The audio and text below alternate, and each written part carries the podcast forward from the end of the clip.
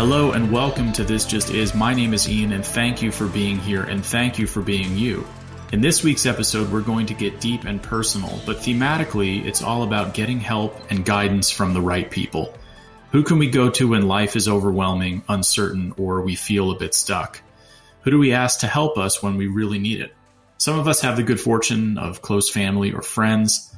Some of us have great faith and can turn to our religious communities. Some of us can go to therapists or psychologists, and some of us have the ability to do all of these things. But for many, it's not always so clear who is there to offer that help, or if those people are willing to listen without judgment and give you their assessment of your situation and offer counsel in an unbiased way. Also, who can you trust to do this for you as well? Many of us have complicated relationships and lives. Many people feel discomfort, even asking for assistance for whatever reason, and some people don't even realize they need any help until things become pretty dire. I'm at a bit of a crossroads in my life. I've accomplished a good amount in my professional career, but it's left me feeling a bit empty. The jobs that I've held that have had some sort of profile, good compensation, and visibility within my industry have left me stressed out at times, overworked, and wanting and most importantly, needing more. So I'm a little unsure what to do. Perhaps a different path or maybe a different perspective is in order. I'm just not certain. This podcast was sort of the first step I took on this journey of trying to find something for me, trying to hone in on what is going to not only bring me joy, fulfillment, and creativity, but also a way to potentially help others in some fashion, whether it be by entertaining them with interesting discussion educating people on topics they may not have thought about or understood fully, or just simply to make people think about things in a different way. I've never really felt much of that in my previous work. And as I've matured, I realized that that's a pretty big void for me.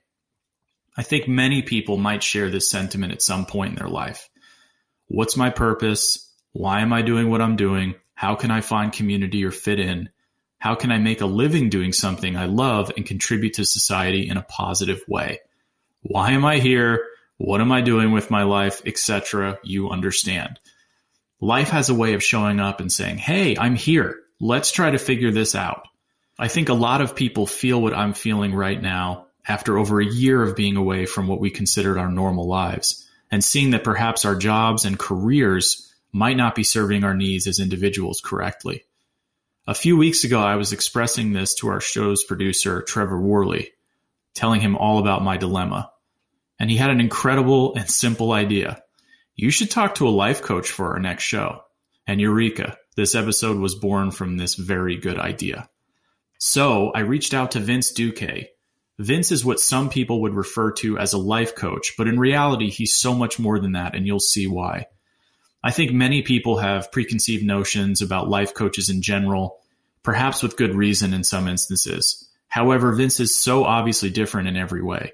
After about five minutes of speaking with Vince, I firmly understood the importance of having coaches in your life. People to help you find your way, teach you techniques to improve your own personal performance, and create realistic and attainable goals in order to optimize your experience on this rock spinning around the sun. Vince is funny, kind, and intelligent. He's honest. And I think he's everything you'd look for in a quote unquote life coach type person. We get deep and we get personal, and that's just fine by me. I think this is one of the most interesting and engaging episodes we've had to date. So, without further ado, here is the dynamic and insightful Vince Duque.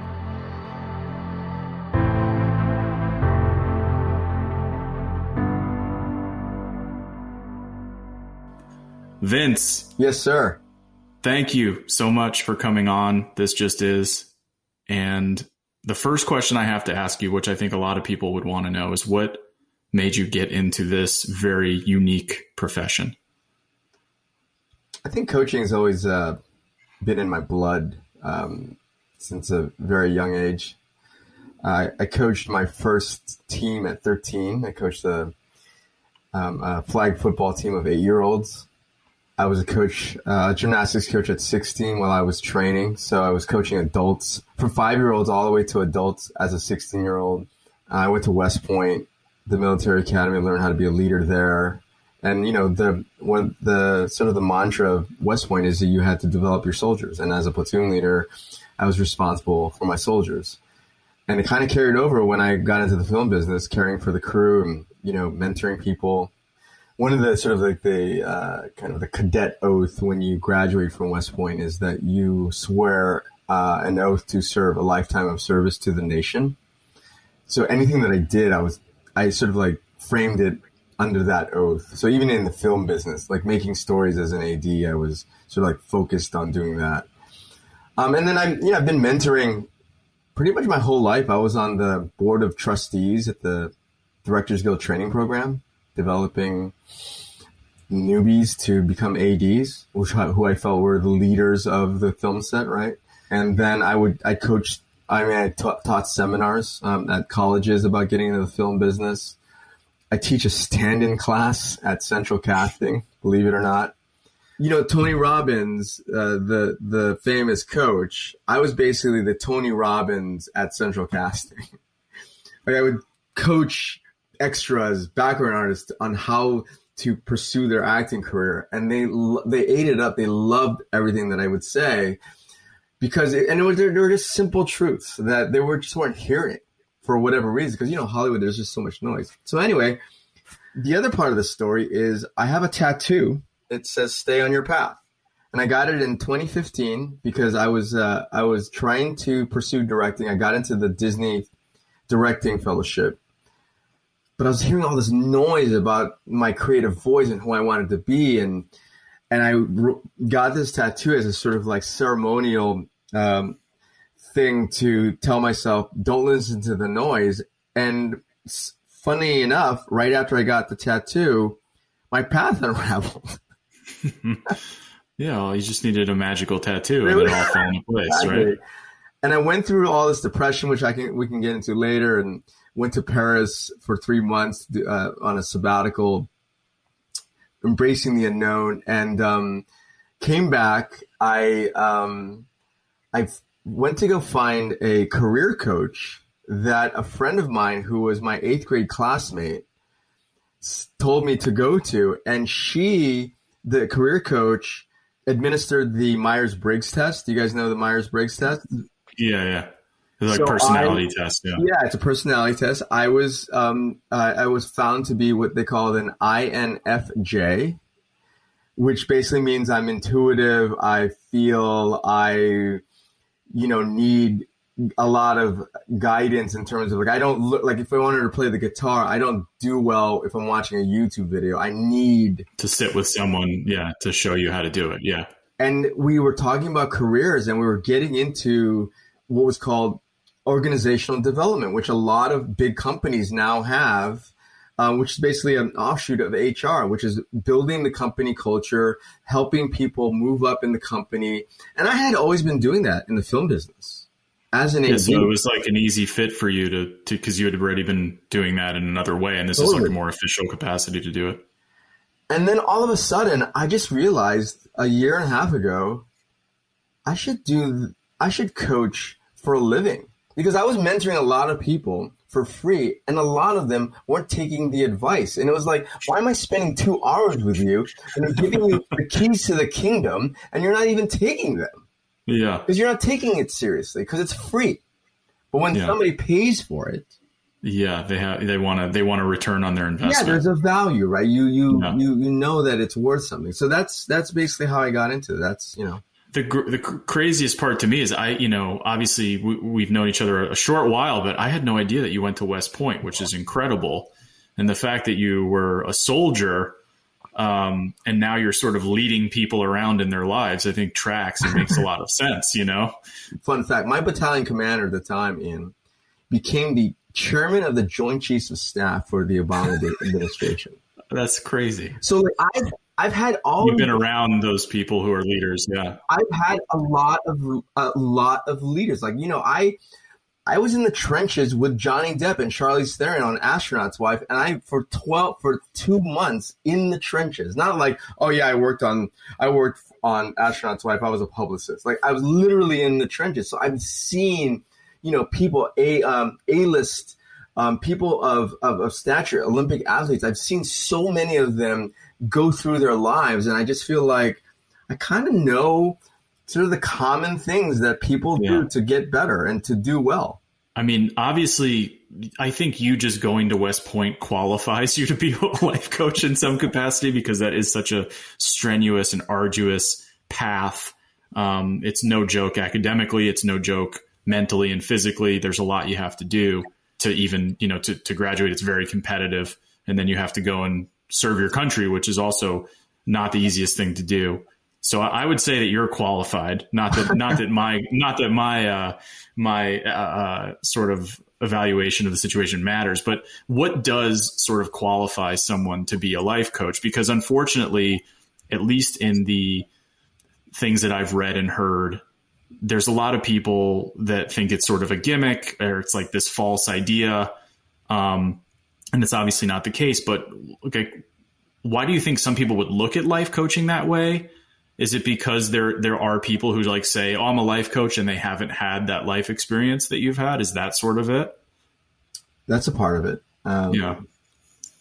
Look, I think life coaching is the new Pilates instructor. yeah. Is the new bartender. Is the new fitness trainer. You know, you go to yeah, you go to the parks these days and you see like Yes, people having group, yeah, group fitness classes. Yeah. Like you, you ever seen those guys who are like they're doing the boxing thing with the gloves, and it's like you don't yeah. know shit about boxing. How are you? How are you in training in boxing? Yeah. And it's you can. It's so easy to do that because uh, to be a life coach because the internet is basically the new snake oil salesman. You can just make a new cool website, have the right graphics, say the right shit, have a bunch of followers. You can pay for getting followers. You can basically manipulate your image to no end and become the coolest life coach ever. Mm-hmm. You get the right, like, there's a template, Ian, where you basically yeah. ch- you check the block on how you do a website, right? You know, there's a there's a there's a brand, there's a there's a company called Story Brand.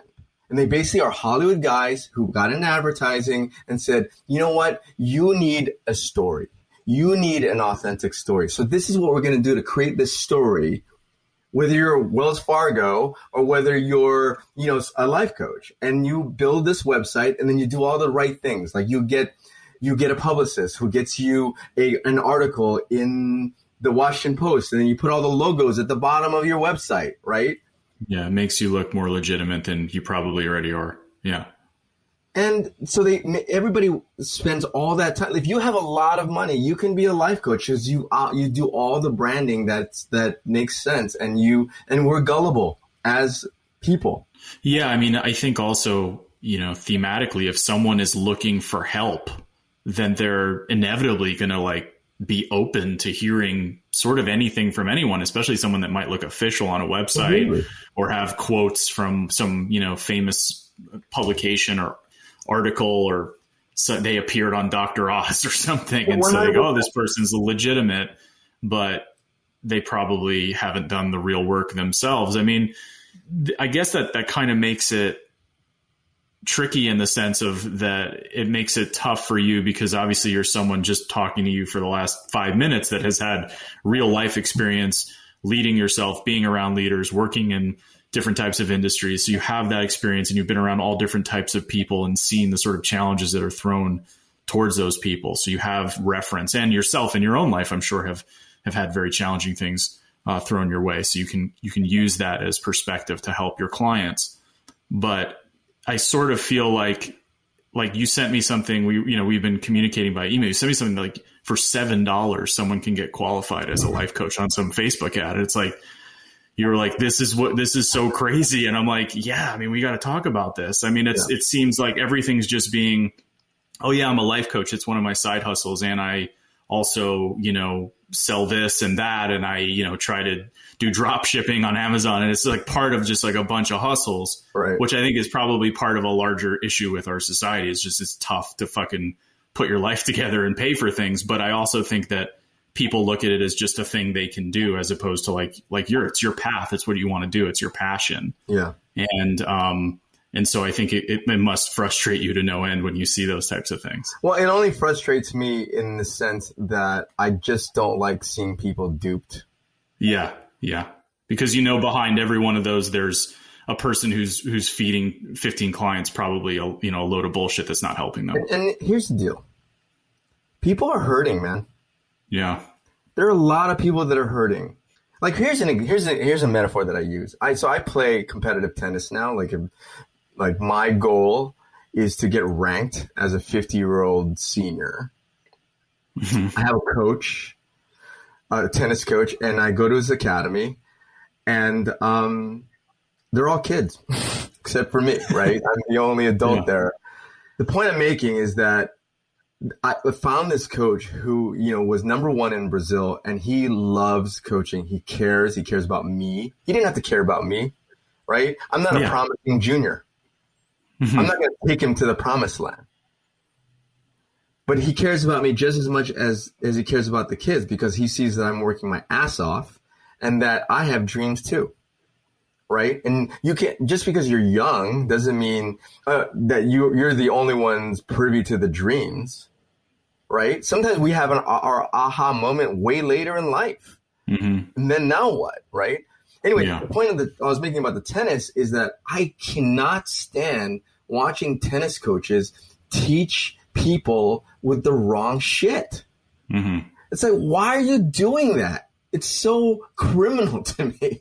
Yeah, it kind of makes it it changes your perspective of anyone who's a teacher or coach is sort of performing one of the very important i think maybe the most important thing that like we te- teaching each other is is how we keep our society going right teaching people how to do things correctly or teaching or imparting knowledge onto people is how we keep this whole thing going and so when you're irresponsible with that to some extent you're doing a disservice to humanity. I know that that seems like a really large concept for like just being like, yeah, your forehand looks great. Don't worry about it. But really, you're doing a disservice to that individual who then goes out there thinking they have a great forehand and, and hitting the ball a certain way. And it's completely wrong because the tennis coach doesn't take it seriously or doesn't think that person has promise or doesn't care about whatever they're doing. And I guess the same would, the same would be with a teacher or with a life coach. Like, yeah, I'm a life coach. And then you're just giving people bad advice and they're going out in the world and enacting that and it's not helping them and it's harming their life. So and, and, a lot of it, Ian, isn't just isn't bad advice. It's generic advice. Yeah. It's not specific, right? It's like I'm not a I'm not a guru in the sense that I've been ordained these special special tools to teach coaching. I'm just gathering lessons and from my own experiences and other coaches and other teachers. I go to tennis. You know, tennis to me is sort of like uh, an approach to self mastery for me. Yeah. Like the small things like watch the ball, don't worry about outcome, process over those sort of yeah. things. And I take that and then I put it into my coaching. I listen to other coaches. I take that. I'm not, I'm no genius. I'm just putting it all together and connecting the dots for the individual and go, oh, you're, you're this, this, and this based on your whatever superpowers and your kryptonite and that sort of thing. And I go, and we fish around and I go, okay, try this. We basically use the scientific method, which is let's just try something. Here's a hypothesis that I have. I don't know everything about you, but mm-hmm. let's try this thing for a week, see what happens.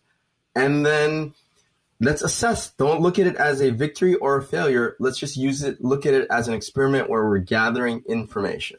Yeah. Build on um, right? Yeah. I mean, the, just to, anecdotally, the one thing I remember about tennis when I take tennis lessons when I was younger, and I was always into like contact sports, mm-hmm. you know, which was just using brute force and not as much finesse. And, and then tennis came along, and tennis is one of those sports where you can use that brute strength, but you have to be so precise with it.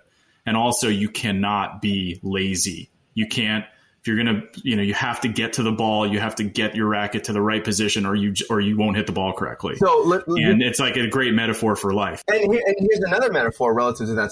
Looking at the tennis again people you know a lot of coaches are so obsessed over technique of the forehand and the backhand and they completely miss the fact that what about the footwork? If you don't have yeah. good footwork and you don't get to the ball properly who gives a shit if your forehand has a perfect technique? And if yeah. they miss a lot of them miss the the sort of the, the essentials. And that's what i feel about life coaching it's like yes you can talk about whatever the forehand the equivalent of the forehand is in life but what about the footwork part whatever that is in life right? Yeah. You can't just look at one thing you've got to look at everything. Yeah holistically.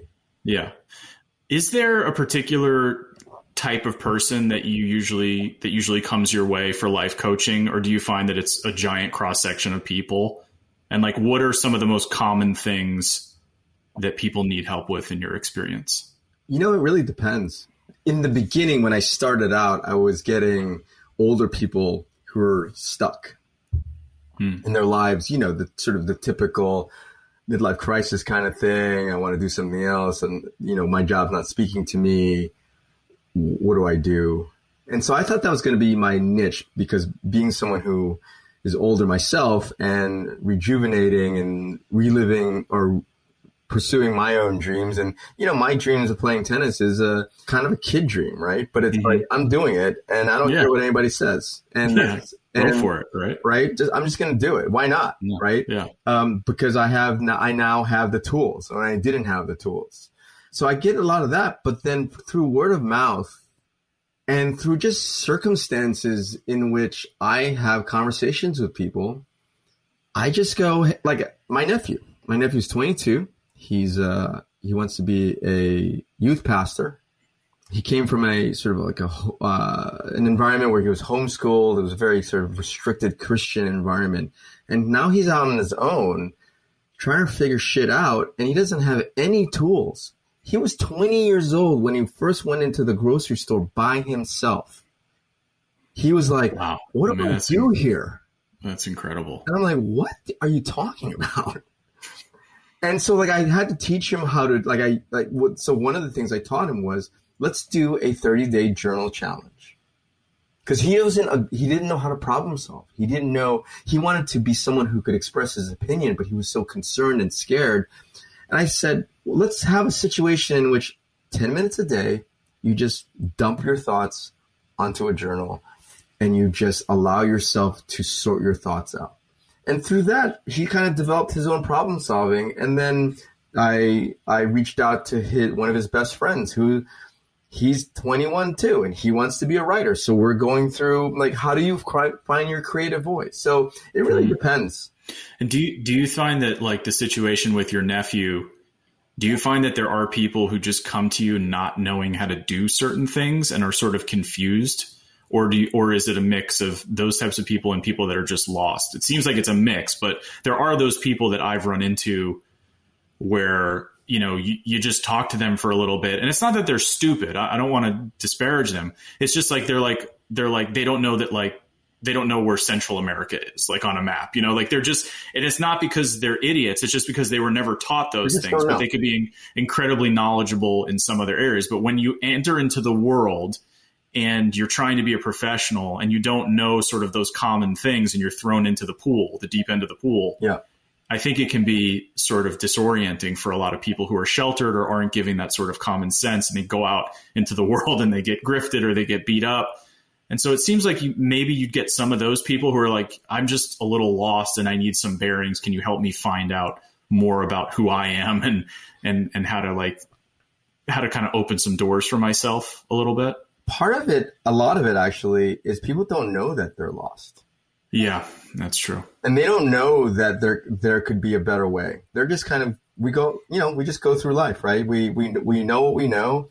We don't know what we don't know. We have our bullshit that we have to deal with, like mentally, and you know, we we we start to when we're younger, we start to develop coping mechanisms that get worse and worse through the years. You you you know you fill in the gap with whatever love, sex, drugs, profession, just to kind of like make it all feel okay, and then you don't really get into it. People don't know. We don't know, you know, and so it's really me listening to people. I I just love talking to people and talking to strangers. I really kind of get deep with them really very quickly.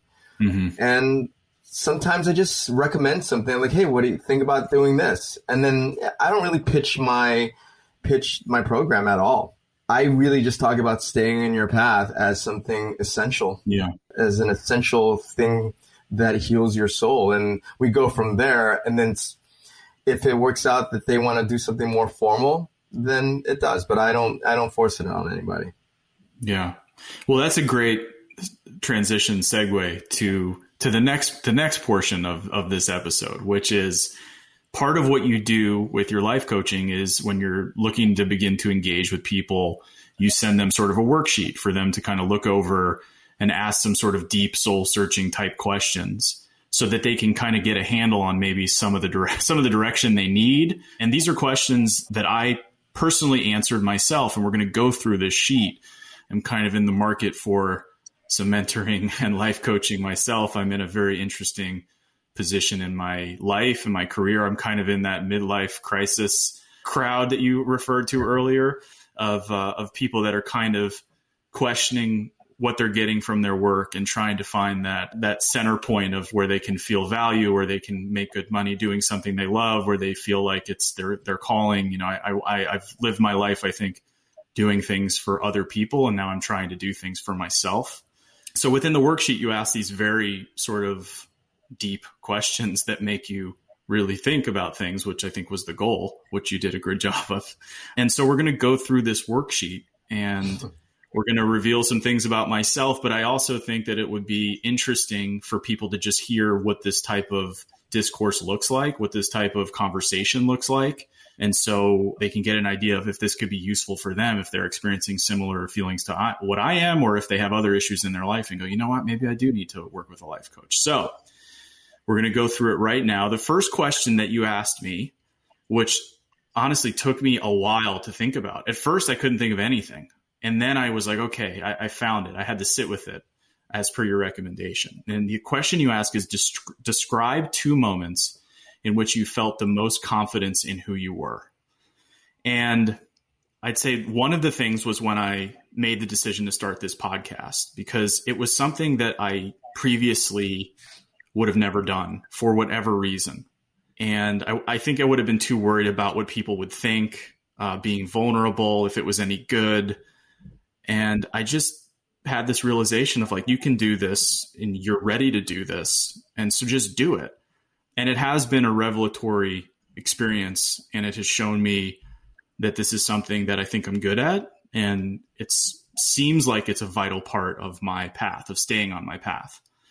And I'm able to use all the knowledge that I have and all of my perspective I've gained throughout my life experience and to share that with others as they do the same with me. And I think it's a really beautiful thing and it makes me feel good and it makes me feel, you know, powerful and confident in who I am. And I, I sometimes before I record, I get like shaky and it's not nervousness. I kind of liken it to like a dog at the dog park type of thing. So I know that it's something I really like doing and it's something that I enjoy. Yeah. And so it gives me a lot of confidence. Love it. Uh, because of that. I love it. What was the second thing? The second thing is a weird kind of esoteric thing, but we can talk about it after. So bear with me because it's a uh, it's a little bit of a journey. But I during an incredibly deep um, like meditative state, uh, I reach what I think is what people refer to as a samadhi state, which people can look up if they want to look it up. But it was one of the most profound and significant experiences that I can recall related to just my existence as a human. And it put me in this place where there was no me in the traditional self. There was a complete dissolution of the self or, or an ego death, what some people would call it. I, I, I, um, I was just consciousness um, and I dissolved into this form of existence and was everything and nothing all at the same time. And it felt kind of like I was a drop of water returning back into the ocean or a grain of sand back on the beach where I belonged. And I was in this supreme form of rest, but at the same time, fully aware that I was in it. And it was like I had complete ownership over everything. And the first time ever, my mind sort of shut off at the same time, though and I just existed. I just was. And the power I felt was sort of in the security and the knowledge that this place existed within me. And I didn't have to pay money to fly somewhere to go to a retreat or meet with some, you know, mystic guru or, or sadhu or someone like that. And I did it with just my own inner knowledge and ability. Or taking ayahuasca. or taking ayahuasca. Um, and uh, that might have been involved.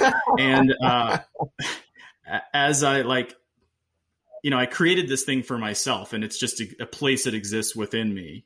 and I kind of transcended everything. And I felt the most confidence in who I was by eliminating who I thought I was and discovering who and what I really am, which is just the endpoint of a tiny tendril of consciousness. Yeah. You know, I was elemental. I was an atom. I was part of a larger structure, fully supported and vital to the existence and consciousness that was and is God. And I've never been able to get back there. That's intense. Um, when was this? But when was, was this? Probably about a year ago. You were by yourself? Uh, yes. And how long did this sort of meditative state last? I, I don't know, maybe 25 minutes, something like that. And when you were feeling it, after about, like, did you feel it dissipate? Like, when did you know it was, like, why was it over? I made the active decision to to end it. Oh. Yeah, I was like, okay, I understand what this is. I'm I'm done. And and uh, the other part of it that was really interesting is I have all these like I have very a lot of I have really stiff ankles um, from injuries that I've had. Yeah, and um, I was sitting on my ankles, which is painful for me, but it was a practice that I was starting to do to like try to integrate the pain a little bit. And, like, sitting on your just, ankles, like your feet, the tops of your feet were at the yeah, tops of my feet were back, and I was sitting back on gotcha. them. And and I remember as soon as I released off of, you know, out of that position, I felt like just kind of like, oh man, but it felt really good. Like it had stretched out everything in that area. And even though it was hurting during that time and I was feeling the pain, you know, the message that I was getting was pain and pleasure and joy and fear. It's all the same. It's all part of one thing. Um, so it's a very kind of heady metaphysical thing. So it's a little, like I said, it's a little bit of a trip, but that I felt a lot of confidence in who I was because I, I came to the like the center of who I was. Okay, so me, can I ask you a question? Sure. When you got off your ankles, mm-hmm. you finished this state slash trip, and you went back yeah. to your car or whatever. yeah. What happened in the car? Uh, you just went back to your regular life. Like you just felt like, oh, that was awesome. I want to write about it. I want to put this in a bottle. But right now, I've got to turn on the ignition and go get some toilet paper at Costco.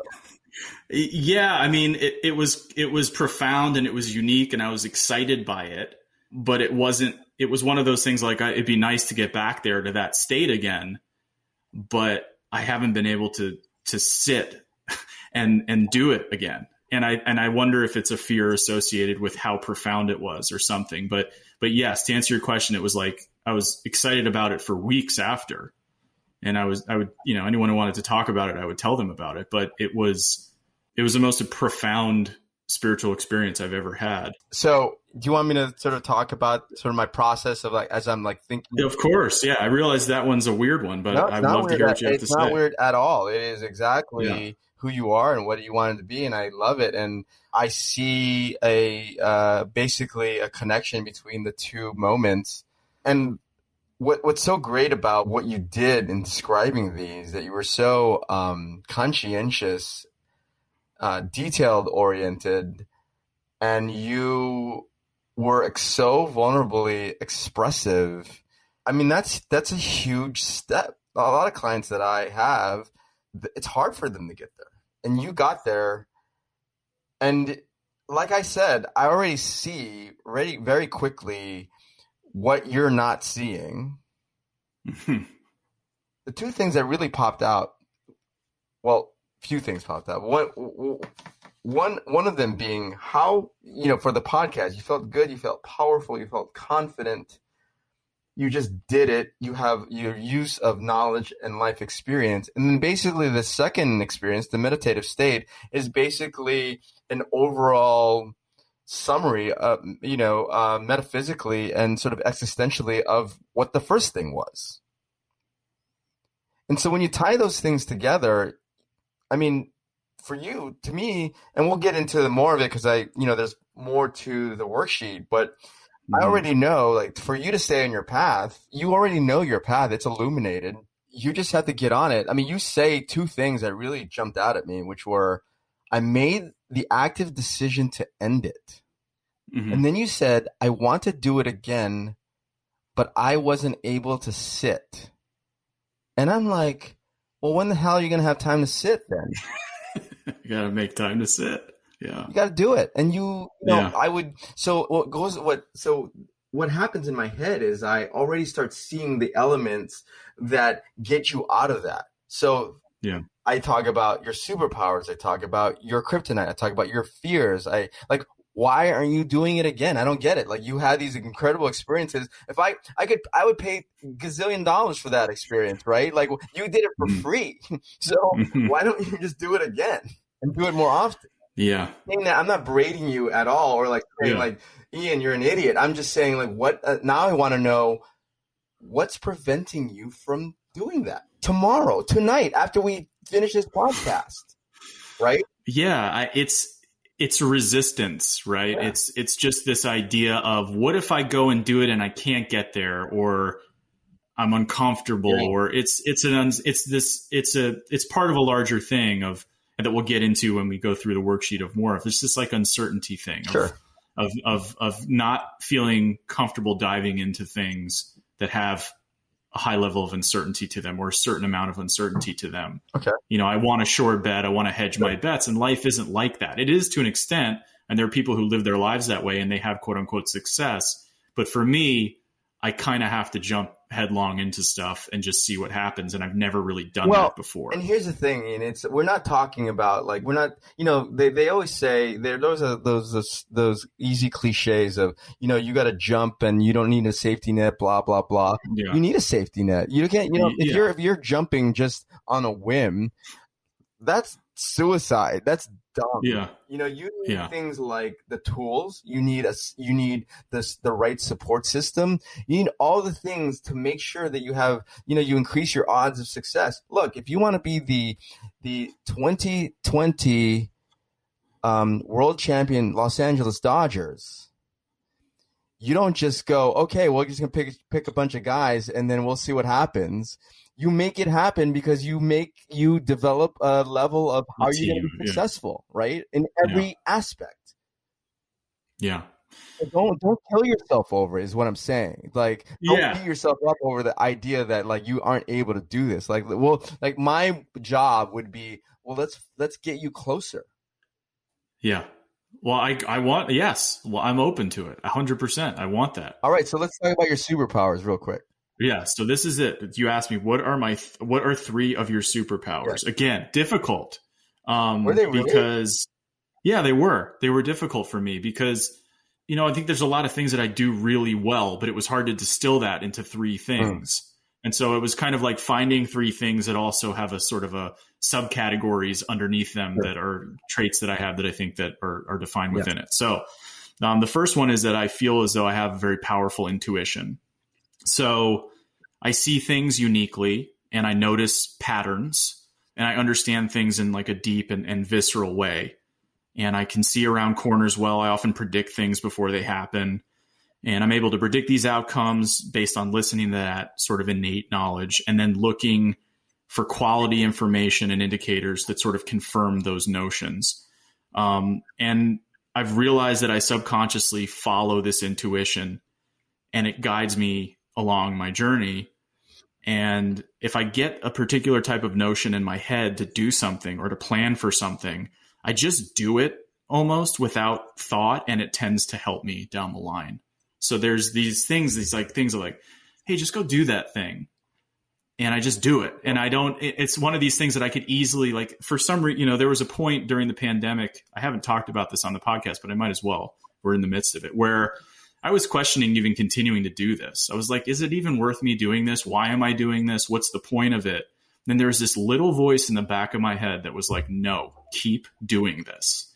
And I did. And that's when I, you know, I, I, I knew, I also knew that I needed help, right? I also knew that I couldn't keep doing it on my own. I needed to form that team.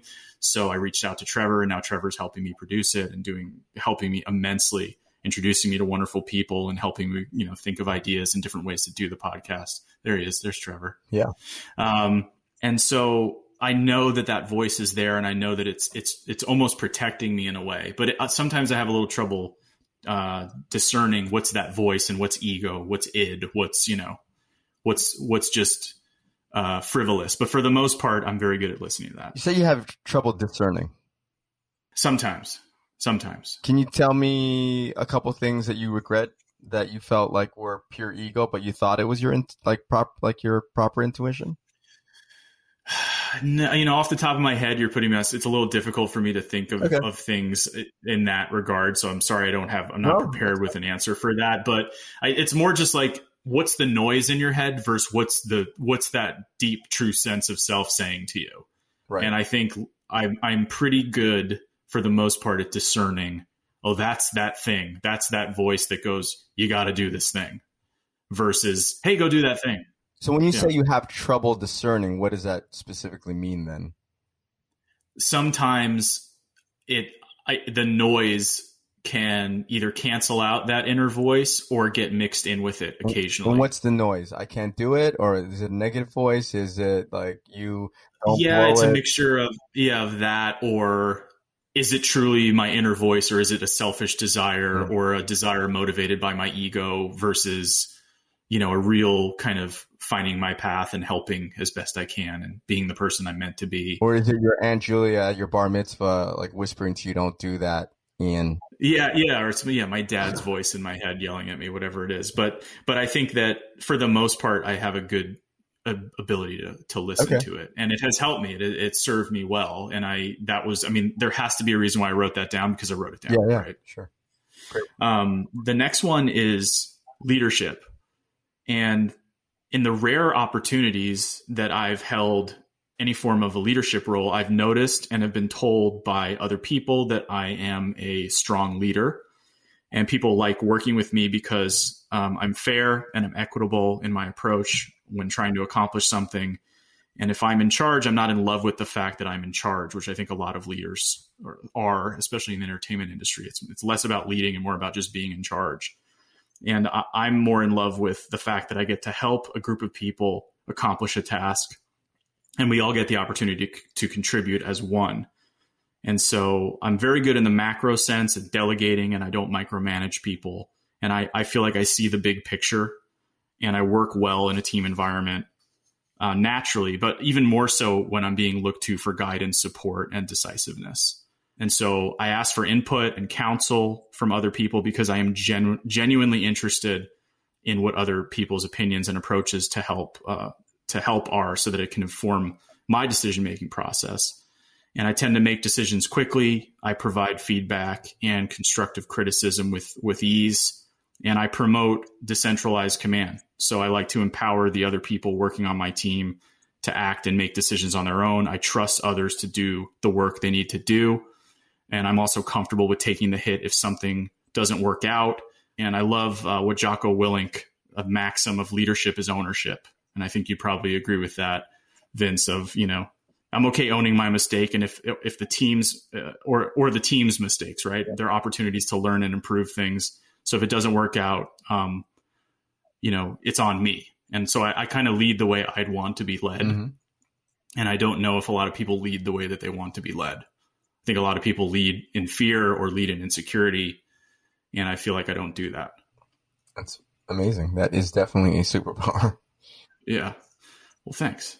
Um, and uh, the next one I would say is self awareness. You know, I'm keenly aware that there's a separation between who Ian is and who I am deeply at my core spiritually or like my eternal self. Right. So the constructed version of myself in this reality that has layers of conditioning and hangups is not the deepest form of me What is that? um, it's a you know persona that people you know it's it's What is it? What is it specifically? Like, what is the Ian persona that you think that's out there? I don't know it's a hard question to answer. Well, you said I'm keenly aware that there's. Yeah, maybe I'm not. Maybe I'm not. Here's my self awareness. Maybe I'm not so self aware then. Well, I, I feel like just the person who you are every day, going through your life, you know, paying your bills, doing the householding duties, uh, doing your work, isn't necessarily representative of who you are at the core of uh, of of who you are as an individual. So I'm aware that there's a separation between those two things. So, can you tell me a couple things that are like just a couple attributes that basically the who Ian is, and then a couple attributes, and I know the other attributes of your core spirituality or the eternal self because you've mentioned that in the in the two moments. So I I got that, but who's the other guy? That's not that guy. Uh, I think it's a person that, you know, well, I guess we'll talk about this more in the kryptonites part yeah. of it too. Maybe that's a good okay. transition, right. but I think that maybe this is blending into that part of there's a person that maybe has taken the safe route, maybe hasn't always been the kindest, maybe hasn't been the best version of themselves because of conditioning or because of their own mistakes. And I have to own all of that. I have to be like, yeah, I was that person or I did that thing, but I know that that's not the truest sense of who I am. That's not the truest form of me. So like whether it was, you know, maybe not being the best employee at a job I wasn't happy at or maybe not being the best partner to my wife or best friend or best son or whatever it is, the whatever the the things that happen to you that that make you either act out or act selfishly or behave in a way that you regret that's not me. Yeah. I have to again, I have to own it because I'm this I'm doing these things, but there's a deeper per, there's an underlying person under that that is able to sense when that's occurring. Like there's this saying that like you know when you're doing something wrong and you know when you're doing something right. Mm-hmm. It's you know and and I know when I'm doing something wrong and I feel like a lot of that is you know conditioning things I've been taught, things I've seen, things I've done, habits. Yeah. And so what I'm doing now is trying to utilize some of that self awareness to unwind and unravel some of that yep. to get to that truer, truer sense of self and be be more towards the center of who I am. Yep. Gotcha.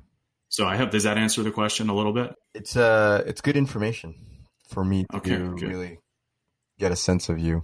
Good. One thing I do want to say about that though. Yeah. Go for it. You're saying you said that this isn't you. That deeply at your core, there's that you. Yeah. But and I'm not going to get metaphysical about this or like cosmic. We can. It's okay. Here's the deal. It is you. Yeah. And you got to embrace that part of you. And yes, you're doing the self awareness sort of uh, approach to kind of figure out why that is part of you. But it is part of you. It's like that's why yeah. I want to know about your kryptonite because we have to know. We want to know what triggers you. We want to know because you know this isn't. We're not building the six million dollar man here. I mean, I'll, just, I'll take a one million dollar man if you could make that. You know, it's it's it's really like being able to know who you are. Like one of the things I kind of talk about with people, depending on who it is, and I'm not a specialist at it, but there's you know there's inner child syndrome, right? There. Yeah, yeah, yeah. I'm reading all about that yeah, now. There's yeah. a lot of that. So like you gotta, we gotta be, we we have to connect to that, and that is you and that that why we do things is because of these part these things. Like for example, one of the reasons I wanted to go into Hollywood was I wanted to belong. I wanted a sense of community. And you know, I was a I mean, I was a I was a baseball player when I was a kid before I got into gymnastics, but I've always been a team kind of guy, right? I love mm-hmm. You know, yeah. I have a loyalty to the Dodgers. I have other sports teams. I went to West Point because I went on a senior trip and I, everybody wore the same uniform and they were all eating breakfast together. And I thought that was the coolest thing ever. and in Hollywood, you know, you're you're with your crew and you're there 12 hours a day or whatever doing stuff and you're connecting with each other and there's nothing like it, right? And then but I was realizing that it was feeding a part of me that needed to be fed and it was doing it in a very unhealthy way because I was accepting all the toxic bullshit of being an AD in Hollywood because it was in exchange to have this kind of pseudo temporary belonging when you after the wrap party they don't even talk nobody talks to you anymore. Yeah. And I had a hard time resolving that, right? And I didn't know why. So I kept going back to the well about that. But it wasn't until I realized I need community. Mm-hmm. I need belonging. So yeah, all this crypto yeah. is a part of you, but it's not it. You know, it's not a, this other Ian.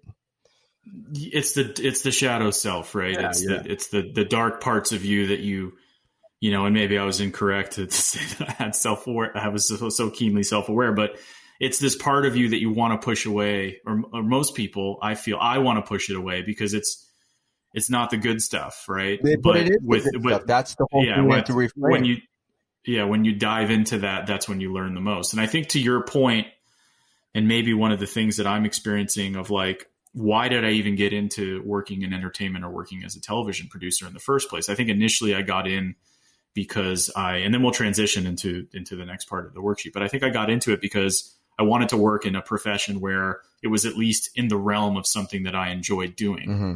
So I wasn't going to go be, you know, an international businessman because I didn't really have any interest in that. I like TV and I like movies and I love entertainment. I love music. So I was like, well, I might as well just go towards working in that area because at least I'll be doing, I'll be working in an area that I like. But as you work in this industry, and I've been working in it for the past, you know, 15 plus years yeah. in some capacity, you realize that, you know, once you see how the sausage is made, it's, it doesn't, and then you know uh, and there and there was times when i was guilty and buying into like yeah i'm an executive i make good money i have a charge card i you know i'm doing this i'm doing that and you you buy into that thing and then you realize like this isn't this doesn't feel good. This isn't this is serving just the pure id pure ego part of who i am. It's not really serving like the core of me and that's why i ended up yeah. unhappy and kind of and you know searching for things at, at this kind of unique point in my life and so I kind of have had a similar experience, which is why I think I'm having this. I don't want to call it a crisis, but this this moment of change in my life. This tra- I'd say a metamorphosis or transformation yeah, sure. of like what why do I do why am I doing that? And is there something else I can do that maybe serves me better and not some image of myself that I think I should be or other people have an image of me. So we're going to get into the kryptonite portion. Yeah. So it's like what in your personality or in your relationships or in your education or any aspect have hindered you from maximizing your potential or expressing your authentic self? Any limiting beliefs? Weirdly, this was the easiest one for me to answer. um, so you tell me, Vince. Um, oh, fear, so so fear, worry, and self doubt, yeah. and I have been conditioned to take the safe route and have done so in many ways in my life, and it's given me security, but it has limited my ability to do some of the things that I truly want to do. Some of the things, not all the things, but some of the things. Like what? You know, work more in a creative capacity. As opposed to what? As opposed to working more on the business end okay, of things. You know, I was a creative development executive and now I'm sort of a creative TV, you know, television, more of a nuts and bolts TV producer, but an executive. But, you know, there's creativity in that job, but it's not in the realm that I feel is like yeah. it feeds that part of me, right? So, you know, my belief in the past has been that if I take a safe job with a steady paycheck, that my life will be easier, and to some extent, that's true. The stability uh, is is nice, but in others other ways, it makes my my life feel you know more difficult. And as I just mentioned, some of the jobs I've I've, I've worked at or have taken, I've enjoyed at first, but invariably I've grown to like dislike them. Sure. And it's main, mainly because I realize that I'm just, I'm like a little bit of a cog in a wheel in someone else's machine. And that fundamentally sort of bothers me down to the bottom part of my soul. Like, I don't want to be some cog in, in, in, in some, you know, fabricated machine that's not working correctly. Dude, I feel your pain. You know, when you wrote this part, I felt totally connected to it too. It was like you were writing my biography. Maybe we're the same person. Yeah. I'm the dark. I'm the dark Ian. Yeah, fine. I'll take it. You seem pretty good. Um, so I, I get this feeling or this sense that like I'm not being listened to or I'm not valued, and I grow to like resent what I'm doing. And I think that after gaining more perspective and experience in my life, I take things way too seriously when it comes to work. And it's like, so what if I don't answer an email or if I don't troubleshoot this problem immediately? And there's something inside me that makes me anxious and fearful about the work that I do. And I'm, I, you know, I'm, I'm, I'm kind of finding out slowly why, but in a lot of reasons, I'm not sure. Like a lot of, a lot of it, I'm kind of, you know, looking for answers. And, and ideally, I'd like to do something for me and something that I enjoy. And it doesn't seem like work um, that I get compensated for. And, and I believe that like one day I will. I think I'm headed in that direction. Okay. But there is that voice. We were talking about the voices in your head. There's this voice inside my head that chirps at me that this is all going to fall apart. You're going to be destitute. You know, it's everything will, it's not going to work out. And there's the, there's no evidence that this is going to happen. And I think my track record proves otherwise, you know, but you know, it's, it's like this old latent part of me and i'm always like well you know past results don't necessarily predict future results but it's like it's like someone's passed their worries on to me yeah. and i've taken them on and i'm also impatient i want everything now and i know that life doesn't work that way and that's been a source of suffering for me so and, and a lot of time even when i get the thing i want you know i want to sell a show or i want to get this thing developed or I want to do this thing, Yeah. there's no relief. It doesn't feel good. Yeah. And uh, I, I rarely spend time reflecting on the accomplishment, and then I just simply move on to the next goal or worry about the next thing or move on to some other challenge, and then the same process repeats itself. Yeah. That's that's me. Um. I mean, that's you. That's me. that That's Yeah. everybody. that's a lot of people. That is the a majority of the people out there, in Yeah. whatever capacity. So my situation's not unique in that sense. Well, it's unique to you because you Yeah. you acutely feel that you need to do something else. I mean, people are numb themselves with whatever just to kind of get through the day, and then they don't realize for a long time that you know, hey, I, I shouldn't, I don't want to be in this situation anymore, and you just have to kind of Mhm. let them do their thing. But I mean, it's great that you're doing this right now, like you're Yeah. in the in the heart of it. I mean, you, there's so much to for you to be doing. So this is great. Okay, I cool. have some stuff to say, but I, I want to keep going because I, I have, I think, something that will sort of encompass all of the things that you're doing. Okay, cool. If you could do anything in your life entirely detached from financial, personal, and familial relationship obligations, what might that be? Close your eyes and begin to visualize what you want to accomplish specifically. You know, when I thought about this question, this answer came to me fairly easily, but in a more general sense. You know, it wasn't like, I'm to go, I want to be a Tibetan monk, or it wasn't that, but it was more just a general sense of myself, of, of who I want to become. And I just want to be a person that helps. And I want to use my, you know, the God given abilities to help and assist other people in gaining a healthy perspective about the temporal nature of our existence. You know, I'd like to be a lighthouse or a person that's there to help guide others along the way. You know, I want to open the minds of people to think about life and existence in a different, uh, with a different process. And I want to be, I want to, I want people to genuinely search for their purpose as I'm doing the same. And I want to embody the true essence of my being and encourage and assist others to do the same. And I, like I said, I just want to help. And if that's, talking to people and having deep conversations like this where you're vulnerable and telling you know and people can relate to these sorts of problems that I'm talking about or these strengths or weaknesses then great. Or if it's having a podcast that a lot of people listen to and find helpful great. But I just want to be there to help. Or even just on a on a micro sense just being a, a solid husband and friend and son and and uh, father I feel like we get encouraged by seeing other people doing well and so if I can do well, then other people will feel encouraged to do well. And so that's that's my goal. Okay. As far as uh, who is in my support group, who are who are in your social circles that might be obstacles, this was a really easy thing for me to answer. And you know, my my support group is a conglomeration of my wife and and several close friends, and I've sort of aligned myself with people that I can vent to. I can let my feelings be known um, they can do the same. And it doesn't affect our friendship at all. If anything it brings us closer. And so we can share our fears our desires our hopes without judgment our family problems. We can we can talk about things with each other. Uh, and i'm really happy and proud of myself um, for finding this tribe of really supportive people. So um, you know for the most part i don't i don't i used to when i was younger i'd have people in my life and we're like why is you know this person here they're not very supportive um, but for the most part i really don't bring you know people like that into my life that present themselves as obstacles or reserve any sort of judgment for my hopes or my desires or my goals or who i am So great. and so if anything i think like my immediate family is you know has a, i think a different approach to the way that they view life and view things i love them very much but they're just different different Are you close to them?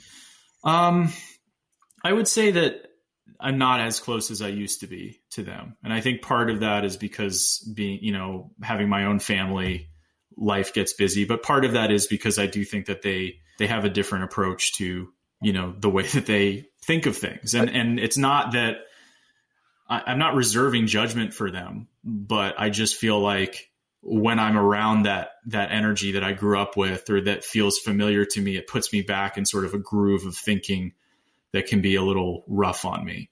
So it kind of makes it, that adolescent, that inner, inner child can get brought out, and it's not a part of me that I want to have activated, especially in those environments. So I'm not as close to them as probably I used to be. Does their opinion matter to you? Not anymore. No. Does it matter? They don't. Does it matter at all? No. Okay, good. I, don't want to say that their opinion doesn't matter because they're, you know, like they're knowledgeable. They've lived life. They have thoughts, um, and they have life experience. And so I don't want to be dismissive of their opinion, but I don't think if they necessarily disagreed of some large life decision that I'd make that it would wreck me. It probably would have, you know, 20 years ago, but now it's I'm my own, you know, seem like my own person and have my own life. Does it cause you pain or is it hurtful when they don't celebrate your victories that you consider victories? No, it, no, it isn't. And and for the most part, they are supportive of that. Like when I tell them, "Oh, I did this," oh, that's great. You know, they're they're not like it's just the way that they approach their day to day. That's just different than me. Okay. Uh, the way they approach their problems or the way they approach issues that arise just through life or the way that they communicate their emotions it's just different than the way i do it. And i think when i when i interact with them and fall back into those habits it can be a little bit that becomes painful because it's like oh i'm back in this place where i felt anxious or felt like i wasn't good enough or wasn't doing good enough. And so I, I mean. So when does that happen? That happens when you know i'm around my immediate family for a long period of time mostly my mother and my father just because of the conditioning that I had when I was younger. And so I think we all, you know. Wait, you said feeling anxious for not what? I'm sorry. Like feeling anxious or not sort of good enough or not doing the right things or not, you know, or um, having to cater to other people's moods or yep. um, that sort of thing. You know, people pleasing, I guess. Sure. Also, yeah.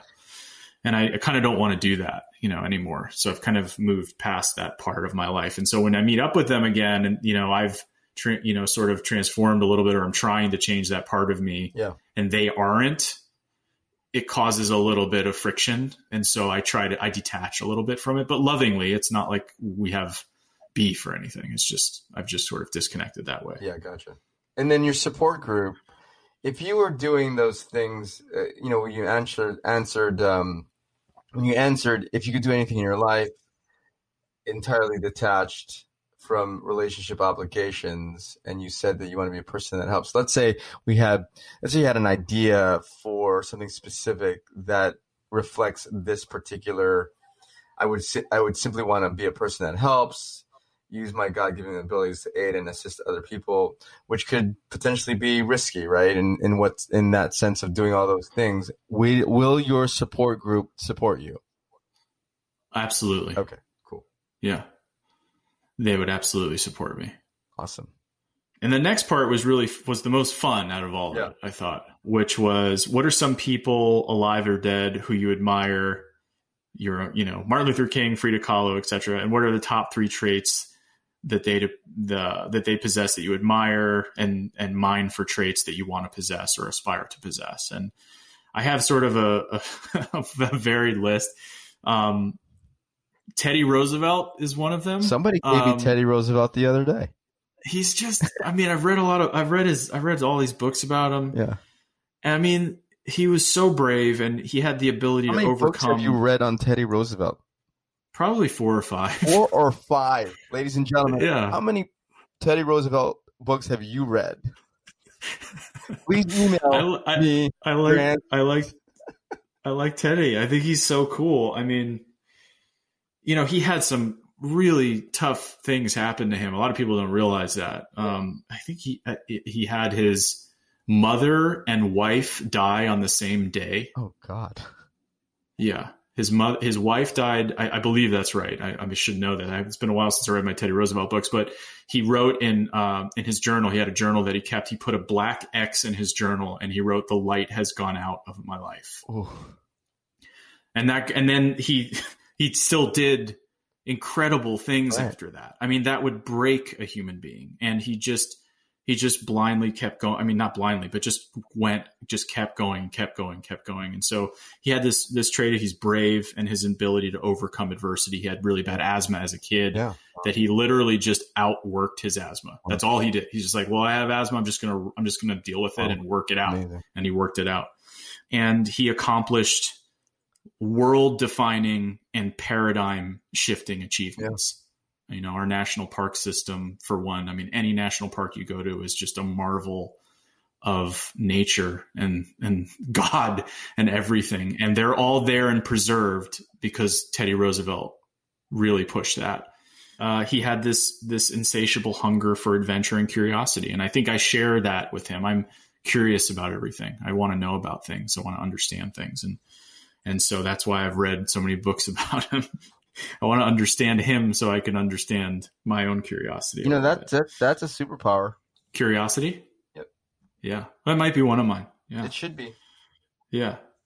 The next person is is Rich Roll, yeah. who has a really successful podcast and and wrote a great book. And he just like did the thing. Like he he got sober he ran ultra marathons. He started an incredible podcast and really like a lifestyle brand. And, it, and it's all distinctively him. And I think that he brings a lot of joy and purpose into what he does. And I know that he's he talks about things that he struggles with. He struggles with his his ego and his vanity a little bit, and he's very open about that, about his struggles. And I I love that that vulnerable part of him is always there. And I think part of that is in his recovery too, and knowing that like this is all in God's hands and yeah. you you just you you you have to be aware that you're not perfect and that it's it's all in divine order. And I think he brings that to what he does. And he's really articulate and he's really patient uh, with his thoughts and his point of view. When he when he makes a point or wants to ask a question, um, even if it seems like it's off the cuff, it seems like he's had that in his head for years. And really, I think it's just him being really attuned to the conversation he's having with the other individual that he's interviewing.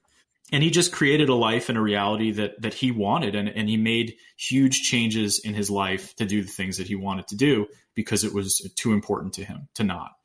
And so that's really admirable. And and so I, I really like his podcast. I like him and uh, I admire him a lot.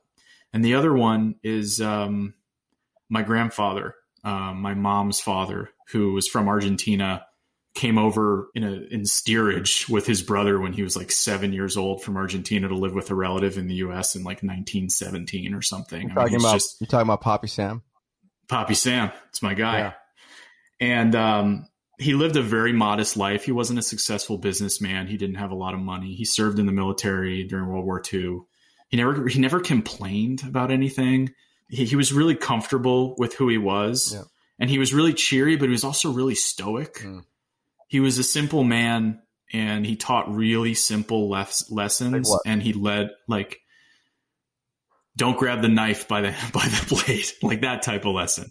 You know like this stuff where like was he the inventor just, was he the inventor of look both ways before you cross the street? It was like that type of stuff but he was he wasn't he wasn't he was like you know had like a fourth grade education or something but he he had a very simple approach to his life and a simple approach to his his knowledge base and he he gave that to me as a, as a child and those lessons stuck with me. Very simple, very approachable and, uh, you know, chop wood, carry water type guy. Yeah. You know, he just chop wood, carry water every day. There was no like, you know, he'd have a heart attack and he'd be like, yeah, I'm feeling fine. Don't, you know, it's just one of those guys. And, um, he, t- he would tell me these crazy stories about, you know, his life, uh, when he was in Argentina. He told me that when he was young, he got kicked in the, uh, stomach by a mule and pissed blood for like a year. Oh, God. I was like, what? He's like, yeah, you know, that just happened. And, you know, so you hear, you, he would tell stories like that just matter of factly. It's just like a different, like, I don't think the man ever ate an avocado. Like, I, I just don't, like, he's just meat and potatoes man. I knew there was and, something about him. Yeah. He was, uh, he used to growl when he ate because he grew up during the Depression. So, it was like I guess eating was like a real pleasure for him, so he would like growl when he ate. It was really weird, but kind of funny. Uh, anyway, I could go on about him. He was just like a really unique, interesting guy, and so I, I admired the simplicity that he approached his life. He lived a long life. He lived. He was almost ninety years old when he died. Wow, amazing! It's great. And that that's the, and that's the worksheet, Vince. So what do you think? Can you help me? What's going on? Well, then here's the thing. uh huh Well, first of all, I want to ask this question specifically. Do you have a Teddy Roosevelt cosplay outfit? No, no, no, no. I'm not. I'm not. I'm not. Uh, I'm not larping as Teddy Roosevelt. cool. So don't worry about that. You know, it's uh let me kind of introduce this interesting metaphor. You know, when when uh, Steve Jobs developed Apple and created the iPhone and iTunes and all that, it all existed. It all existed in in the sort of this stratosphere in the universe, right? And it Mhm. existed since the dawn of time. Somebody just had to connect the dots and put it all together and then make it a reality. But it was already a reality, already, right? When you think about it. Mhm. Yeah, he's just grabbing different pieces to put together a machine. he just did that and Yeah. so it's the same thing with your path it's just it's there it just needs to be illuminated Mhm. we just need to connect the dots because you have all the elements. I mean it's crazy. It's like and the thing is that you have a support system. Mo- 99% of my clients don't have a good support system and that's where i go first which is like get rid of the negative bullshit out of your life. Let's start there. Yeah. and you have a great support system so that is so helpful. You have your you know you are clearly smart and articulate and intuitive as you've said you're passionate you are conscientious you have all the things that you need to be so i'm just curious um, what is going on with the fear worry and self-doubt part of it like what happened to you that all this happened because you, it seems like everything is happening for you on a silver platter. So what is the thing? Why is that a kryptonite for you? What happened? Did you? Was there a Charlie Brown moment? Uh, I don't know. I mean, I I wonder if it is part of my childhood conditioning, fear, you know, or fear, though? Like, what are you cons- like? And I'm not saying I'm just interested in that. Like, what are you concerned about? That Well, I think failure to an extent because you know, in my you know, for me if I was like, you know what, I don't want to be a television producer anymore. I want to pursue being a podcaster and and and build this out, which I'm which I'm going to do regardless of if I decide to pursue being a, a television producer or an executive regardless. But if I were to say, you know what, I'm not doing it anymore, I'm just going to be a podcaster.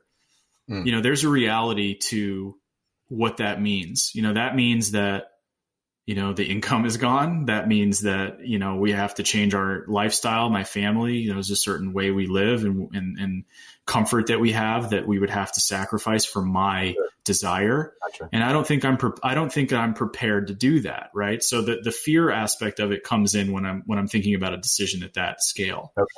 but the you know and that that leads to the anxiety of it. But but you know i think one of the things that that we talked we had sort of a, a little brief call before and you talked about changing your perspective. And that's like a vital thing right? So you know if i want to go work at a job that might not be like my life's calling that's okay. Because if you approach it that way it doesn't mean that you're going to go and do that work poorly. It just takes a lot of the pressure off because it doesn't feel as though even though you are spending time doing that Yeah.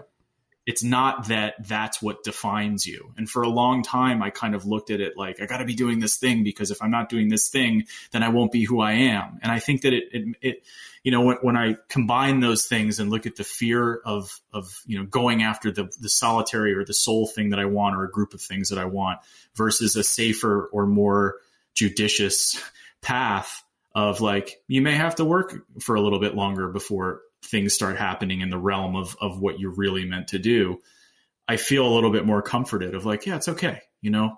Once you realize that you can shift your perspective on it a little bit it's not it's not surrendering it's just understanding that a lot of it is in my own head. Like you said i have a lot of the things that people need to be successful. So and i have that support system and i and i have some of the you know some of the tools and many of the tools to be successful but it's in my own head and so I have to get out of my own way and let me do the work of for me. I mean, I, I think it's really a matter of a, a, a few things, just simple things. One, reframing, as you've said. Yeah, Uh, number two, really, if we were actually doing doing the work, you know, it'd be a six week session. That's what I do. Mhm. You know, we're essentially right now having the ninety minute prep and planning session. Is okay, we would do uh, a weekly session, and in the weekly session, during the week, I would I would touch base with you. I would I would probably call you if I had some kind of insight to talk to you about. I would, you know, send you quotes, whatever. But we would come up with a plan. I mean, I think part of it is just coming up with a plan, Mhm. figuring you out, and but it's it starts with uh, understanding what you who your authentic self is. So what we would basically do is I'd give you another homework assignment in which you would come up with 40, 30 to 40 words that describe you at your best or describe you at you, describe you aspirationally. Mhm. You know, you'd use some of the stuff from the superpowers, obviously, some of the stuff that you, from mine, some of the stuff from the people that you've admired. And then I would distill it down to about five words at some point. Um, we do some exercises to kind of get a feel for what that looks like with those five words you'd create a sentence with those five words that would essentially become your personal philosophy It's Like a mantra in a sense. in a sense yeah and then Yeah. we would go we'd we'd uh, put that out on a test run and just see how that feels for you and then at the end of the day when you really have a sense of that personal philosophy everything in your life has to be tapped into what that personal philosophy is or else it has to go or Mhm. it has to be a means to an end like you said if you have to do a job that might not intrinsically be connected to your personal philosophy it might be connected to a to a to an, a method that you for example you might need to take a gig because you uh, an, another sort of hollywood gig for a temporarily just to pay the bills and to get your podcast running right Th- that's Yeah. that's legitimately within the realm of of possibilities Yeah. right? So we would also come up with a plan of what you really want to do. So we'd start with your authentic self. We'd start with your defining your authentic self through your personal philosophy, and we'd work toward what you really want to do. So me asking you that question about if you could do anything in your life, I would simply want to be a person that helps. I would we would do sessions where I would mine for that. Like, what does that mean specifically? And Mhm. could be not just starting all over. It could be, for example, just using your current talents and leveraging them. So here's an example. Something you said to me, taking the safe route, making mistakes, things I truly want to do, tap into my creative capacity, Mhm. right? So I can see this and I felt the same way as an AD. I mean, I you know, I didn't come from a creative world. I came, you know, I I was a gymnast in high school and I went I got straight A's and and I did all the sort of like things to be an American. I mean, I'm you know, my I'm I'm my parents are Filipino and I grew up in that environment, but I was trying to be an all-American. So I was checking all these boxes, just thinking Mhm. Just by sheer notion of meritocracy that I would turn in, you know, the check To Mr. America. I mean, yeah, you went to West Point, you did it all. right. you know? I said, okay, I'm I'm here. What do I do now? And I it didn't get it. And so yeah. part of it was I learned how to be creative. I knew I I realized I had a, a, a voice, and I, I you know, and being in in Hollywood, as you know, really de- demystified sort of like the the kind of like the power and the magic of it all. I was ADing for directors who, I mean, I'll just be frank, they're just because some of them were idiots, and it was like, how are you directing? Yes. Yeah. And I'm Yeah, like, I know are you you Yeah. kidding me? And it's like they're skating through life, and it's like you're. This is like you have everybody snowed, and Mhm. you don't know what you're doing. I'm directing, and I don't mean to, you know, I'm not trying to toot my own horn, but that's just how it felt a lot of the time, and I'm sure it felt like that with you, and you said that here, and Yeah. and so what we have in common is we both want to say something very unique and profound, and is is in our soul. And we've never been able to do it because of this fear, worry, and self doubt. I used to like, re- be, I'd be jealous. I was so jealous of, you know, rappers because they were just like the good, like Snoop Dogg. He's just himself. He doesn't give a fucking flying yeah. fat ass that whatever anybody thinks. He's just gonna do what he does, and that's it, right? Like, how Yeah. can you not admire that? Yeah, I always am drawn to people that are authentically them. Right. It- whether even that's overbearing or not, I like it. It's just fun for me. It's fun to witness that, and it's kind of inspiring. And um, there are a lot of people that I've interacted with who are like Hollywood agents, right? And everyone's like, "Oh, I can't stand that person," and I'm like, "I love that person." Because they're completely honest. So it's like, look, I'm probably going to screw you on this one. It's like, okay, yeah, fine. That's fine. At least you told me, right? It's, but they know, they just, that's who they are. They're just this, this shark swimming forward and they're, they're okay with it. Well, and so, You're right. and, and, and, and there's a beauty in that. And, and so I, I am jealous of that to an extent. I think that's why I'm drawn to those types of people because there's something in that that I yearn for, I, for sure. I agree with you. You know, I, I always say in Hollywood, you know, if you want to do well in Hollywood, you have to have circus blood. And um, it's true. I, I, don't know if I have circus blood, to be honest. But you do love it. You you you love it. You you enjoy it. You just talked about it. You love being in yeah. it. Um, and so you just have to recognize that you know you might be uh, you know the bearded lady. I mean that's just kind of like yeah, what it is. I, I mean, yeah, I'm I'm uh, I'm building the the look of a bearded lady for sure.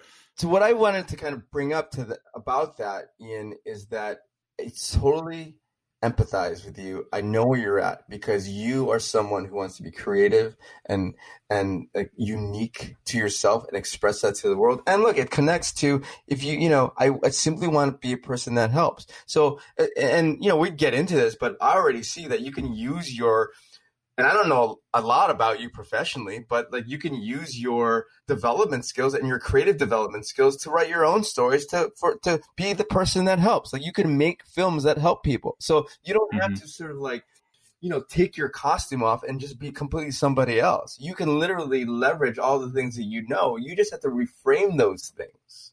Mm. And you're doing it with the podcast. You're doing it yeah. now. So it's like so essentially part of it is the question is, and this is you know the hypothesis: Can I do this for a living? Mm-hmm. Yeah. So just have a brainstorm about it. I'm sure you have, and yeah. do the numbers just to see the numbers, just to see if it could work, and really open yourself up to do a brain dump about it without judging yourself, without being egotistical, and just see the potential possibilities to that. And mm-hmm. then exchange those ideas with your support network and say, how can I make this work so that you're not the one coming up with the ideas, right? All all the ideas. Ask people, and then you'll come up with a plan at some point, and that plan might change, right? Mm. Because you're gonna have to call an audible at some point because you don't have all the information all the time, right? So you're at the line of scrimmage and you see that the defense isn't lined up the way you want it to. You're gonna be like, oh shit, I need to call an audible. That's life. Mm-hmm. So this is what will help you deal with your kryptonite of fear, worthy, and self doubt is that you're gonna have to constantly do a check in so that you can alleviate or at least tap into that fear and self doubt because that's an alarm for you, and you need to use that. You now that's why I was saying about that. It's not this other Ian. Hmm. It is you because you that has served you for you in great places. I mean, probably in development, like just your like intuition about this is going to work, this isn't going to work, or your intuition about connecting with the audience and like, no, this we need this beat, particular beat to connect the two dots, or whatever all that stuff is. But you know all that, and you can do it. You can be a director. You you're a creative guy. You're just the way you're telling stories here. You're just another storyteller, right? Mm, it's out there for you. You just have to have the people, and that's why you need a coach because you need a coach to tell you every week, "You got this, man. Here's the plan." Yeah. And it's you know, a coach is an accountability partner. You go over the plan and you see if it works or not, and then if not, you make adjustments. That's it. Mm-hmm. Well, Vince, you're a dynamo. That was incredible. I appreciate the pep talk. It was it definitely it definitely opened my brain up, and I I, I agree with so everything you're saying. Ian, it's, um, it's fucking right around the corner for you. I don't even, fact, you don't even know that. It's like right around the corner. Well, I, I was just, I had this conversation with my wife earlier today. Get her and, on. Uh, I want to talk to her. no, she, she, she's, yeah, she's doing her own thing. But, um, so I said to her, I just feel like, and it was, and it was that intuition voice, Vince. It was that intuition voice. It's like, I just feel like I'm like prepping for something. Like I'm getting my mind and my body and my soul like ready for something. And I don't know what that thing is, but I have this feeling that I'm like getting myself to a certain optimized point yep. so that I'm ready for something Absolutely. bigger. And, and you know the the the resistance you know old part of me is like what are you talking about but that that that deep part of me is like no that's what you're doing right now and so can i sorry i i want to interject yeah. really quick part of it too is what i've seen like when i'm reading you know reading the worksheet and, and listening to what you're saying is i think sometimes you get a little existential about stuff and have uh, things have to have this sort of like meaning as opposed to just doing the task. Like just do the podcast. Mm-hmm. Let the podcast Yeah. be what it is. Like for example, you said this thing where you said, I, I, I, simply want to be a person that helps. If I can do well, other people can do well. Well, let's not worry about that. Mm-hmm. Just do the thing. Yeah. Don't yeah yeah. Don't complicate it. Just don't make it like bigger than it is. Do the thing. Yeah. It's going to take care of itself because you're already intuitive. You're already sort of conscientious. You're not sort of. You're already conscientious. You're a leader. You know, like you're you're going to do the right thing. Mm-hmm. So don't worry about all the other shit. Like you know that that that's a, that's that's a kind of like somebody that you know that's that's worry, worrying about outcome over process. That's where the fear, the worry, and the self doubt come in because you're worried about outcome, which you should, But but but a healthy amount, not an unhealthy amount. or you need to plan for it, right? Or, Yeah, But yeah. like plan for the positive stuff and like plan for the Super Bowl. Don't plan for losing in the first. And you know, Yeah. Don't don't build the team to get to the first round of the playoffs. Build the team to win the Super Bowl. yeah, We're just going to keep using sports analogies. well, Vince, this was amazing. We this was a wonderful episode. And I appreciate all of your help. And I have some serious planning and thinking to do, Yeah, and we will certainly be in touch after this uh, to chat more. I think. Sure, sure. But thanks for your time, and thank you for sharing kind of how you do what you do. And I hope that this was illuminating for people. I think it. I think it probably was. I, think it was definitely right? was. Yeah, cool. Yeah. Thanks for uh, having me on. Appreciate it. All right. Talk to you later. Well, I hope you enjoyed this episode with Vince Duque. As you have heard, Vince is made for this line of work. I think he's able to distill down issues in a person's life with laser focus and make that individual think about their own path, come up with a plan, and execute that plan. If you're interested in learning more about Vince and the incredible work he does, please visit his website at stayonyourpath.com. And you can also find him on Instagram at stayonyourpath underscore IG. I've begun to realize that tapping people for help is essential for all of us, and we need to normalize it more. I feel that in our society, there is a sentiment that asking for help is somehow a sign of weakness, but I disagree completely. Anyone who wants to accomplish something larger than themselves needs people to help them accomplish that. And perhaps a very specified personal performance coach like Vince is just the right type of person to help you out. Thanks for listening. We'll be back soon. Please be well. This just is.